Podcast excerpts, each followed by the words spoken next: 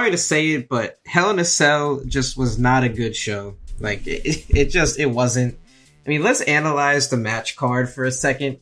The kickoff, you had Natalya versus Mandy Rose. That's fine, okay. And then there was what one, two, three, six matches on this card, and three of them were WrestleMania rematches. And mind you, we are two full months, two and a half months removed from WrestleMania.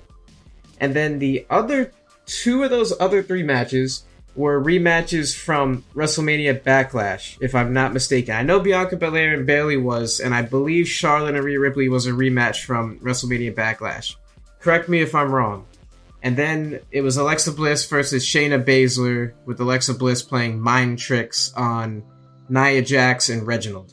Like that's what we saw. We saw rematches, and we saw a 12 year old girl hypnotize The Rock's cousin and some random guy that Vince McMahon apparently loves backstage.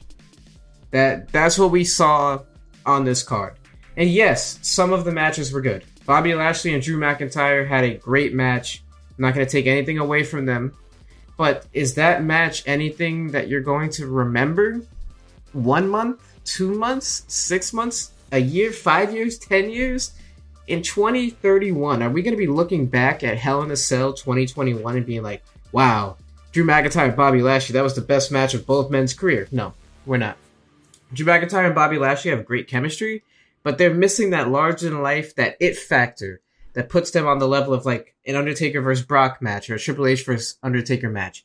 They're missing that extra oomph. Okay, and that and that's the whole theme with this pay per view. This pay per view was missing the extra oomph. There was some good in ring stuff.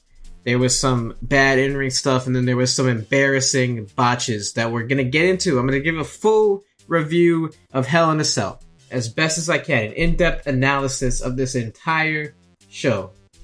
Okay, let's just go right with the kickoff show. Natalya versus Mandy Rose.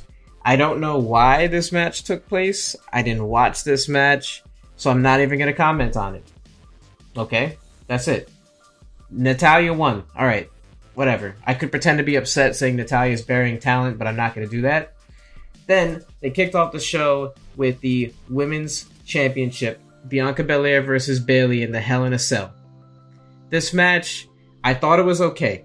I, I thought it was fine. Like it's an average Hell in a Cell match for the sake of having a Hell in a Cell match between two women who are not in the midst of a real intense feud that really warrants a Hell in a Cell match.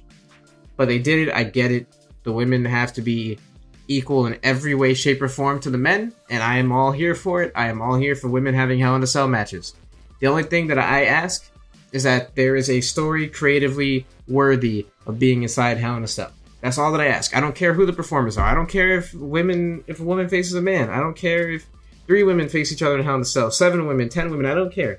As long as there's a story or there's some entertaining segments or there's some entertainment that gets me into the match, aside from just Bayley and Bianca laughing at each other.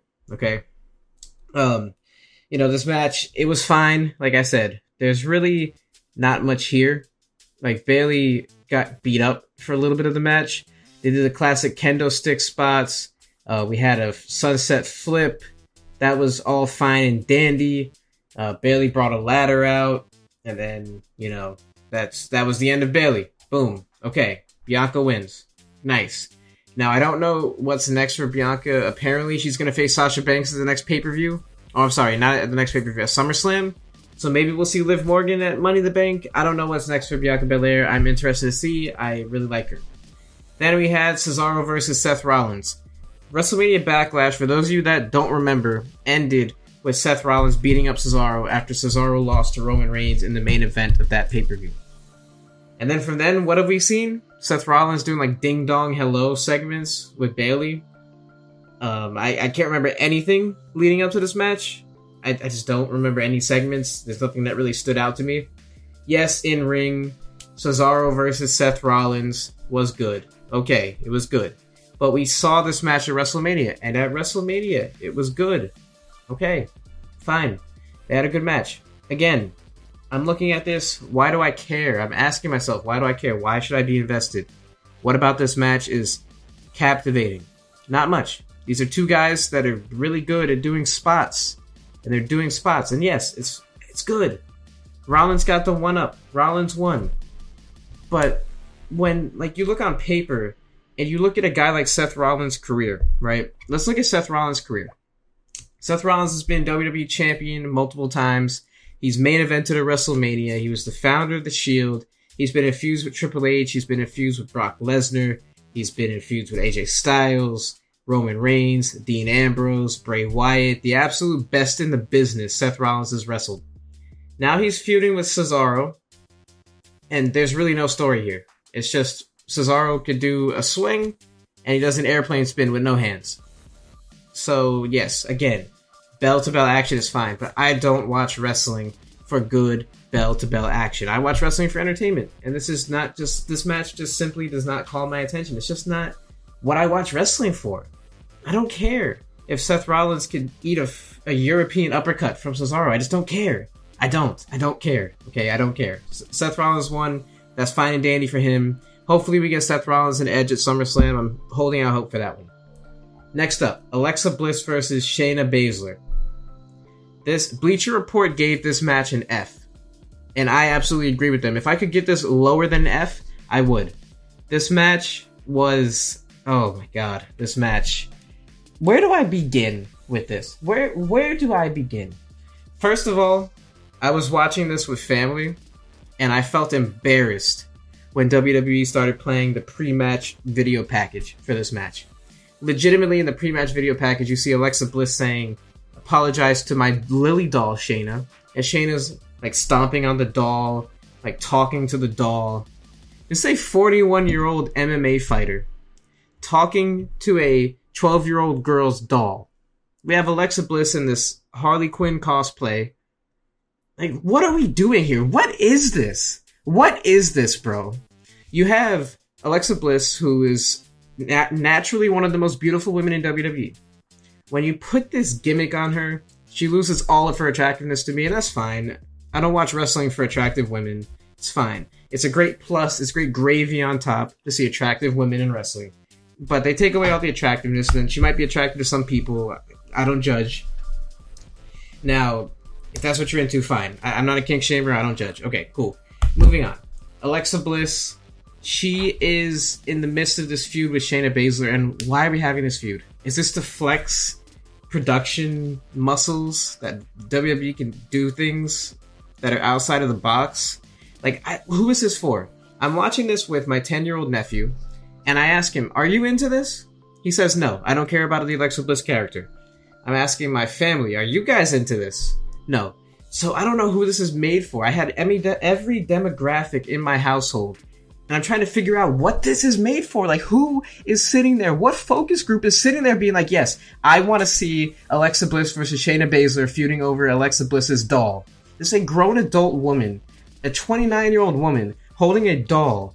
And then there's a 41 year old woman speaking to this doll, yelling at the doll, slapping the doll. And then we get to the match. We get to the match. The bell rings. You got Shayna Baszler out there, you got Reginald, you got Nia Jax, and you have Alexa Bliss by herself. Basically, Shayna Baszler beat up Alexa Bliss. Alexa Bliss did some weird, like, crawling around the ring. And then at the end of the match, with like two minutes left. Oh, wait, I'm, I gotta back it up. I'm getting ahead of myself. I thought we were gonna see, like, some cinematography. We were gonna see, like, interferences, maybe, like, a tease of the Fiend, maybe something. Something intriguing. No. This was literally these two having a regular match with Alexa Bliss and Harley Quinn cosplay. They had a regular match for like, I don't know, 10 minutes, 8 minutes, 7 minutes, however long it was.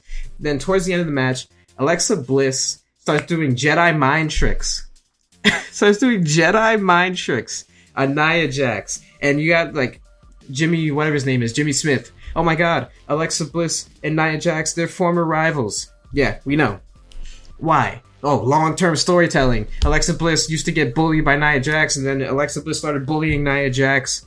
So now Alexa Bliss is mind controlling her. It's long term storytelling. No, it's not long term storytelling. It's not.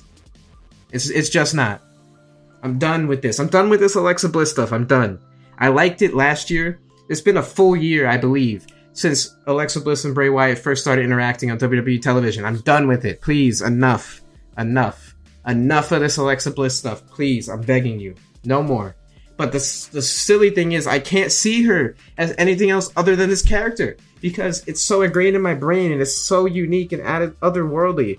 But if there was just something good for her to do, it could be good. It's not good when she's feuding with a 41 year old retired MMA fighter for no reason.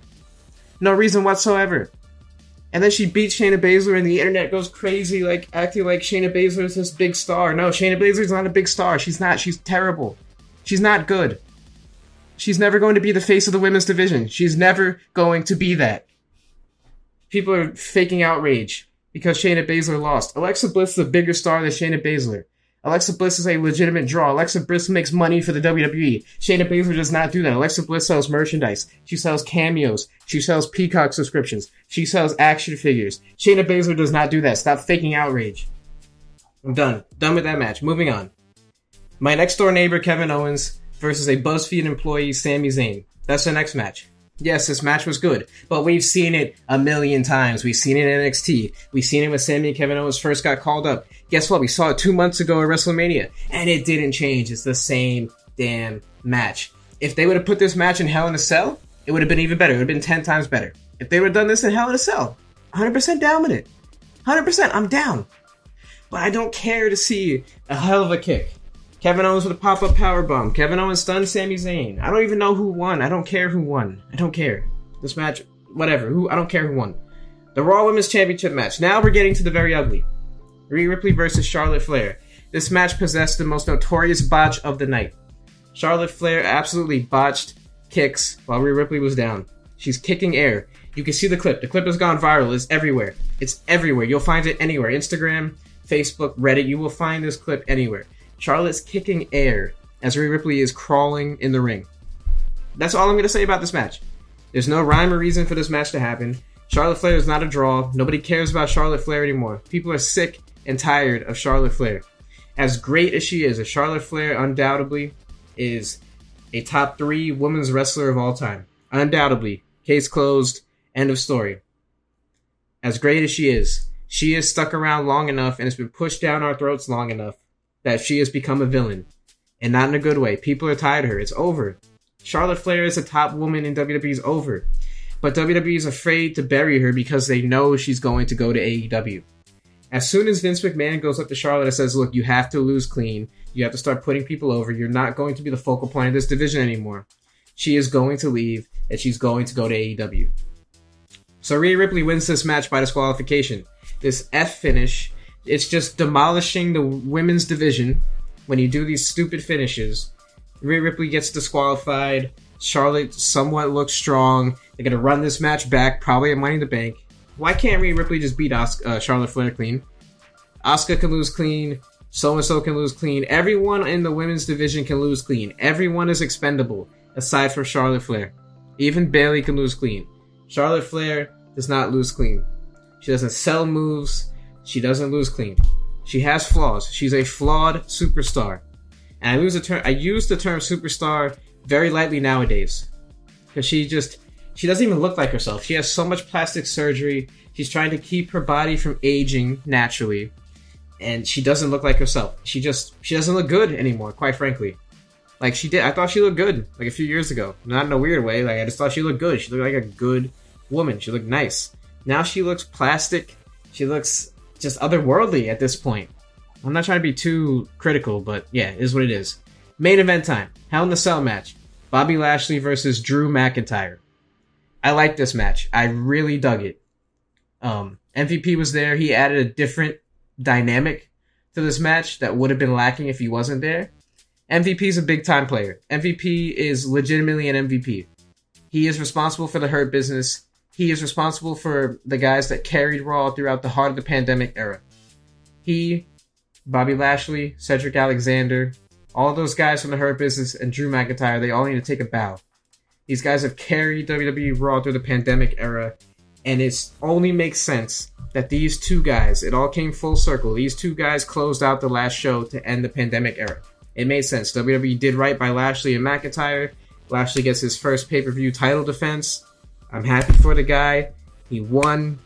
Um, the match was good. Go back and watch it. I recommend it. It's a good match. I would give it like a four and a half star match.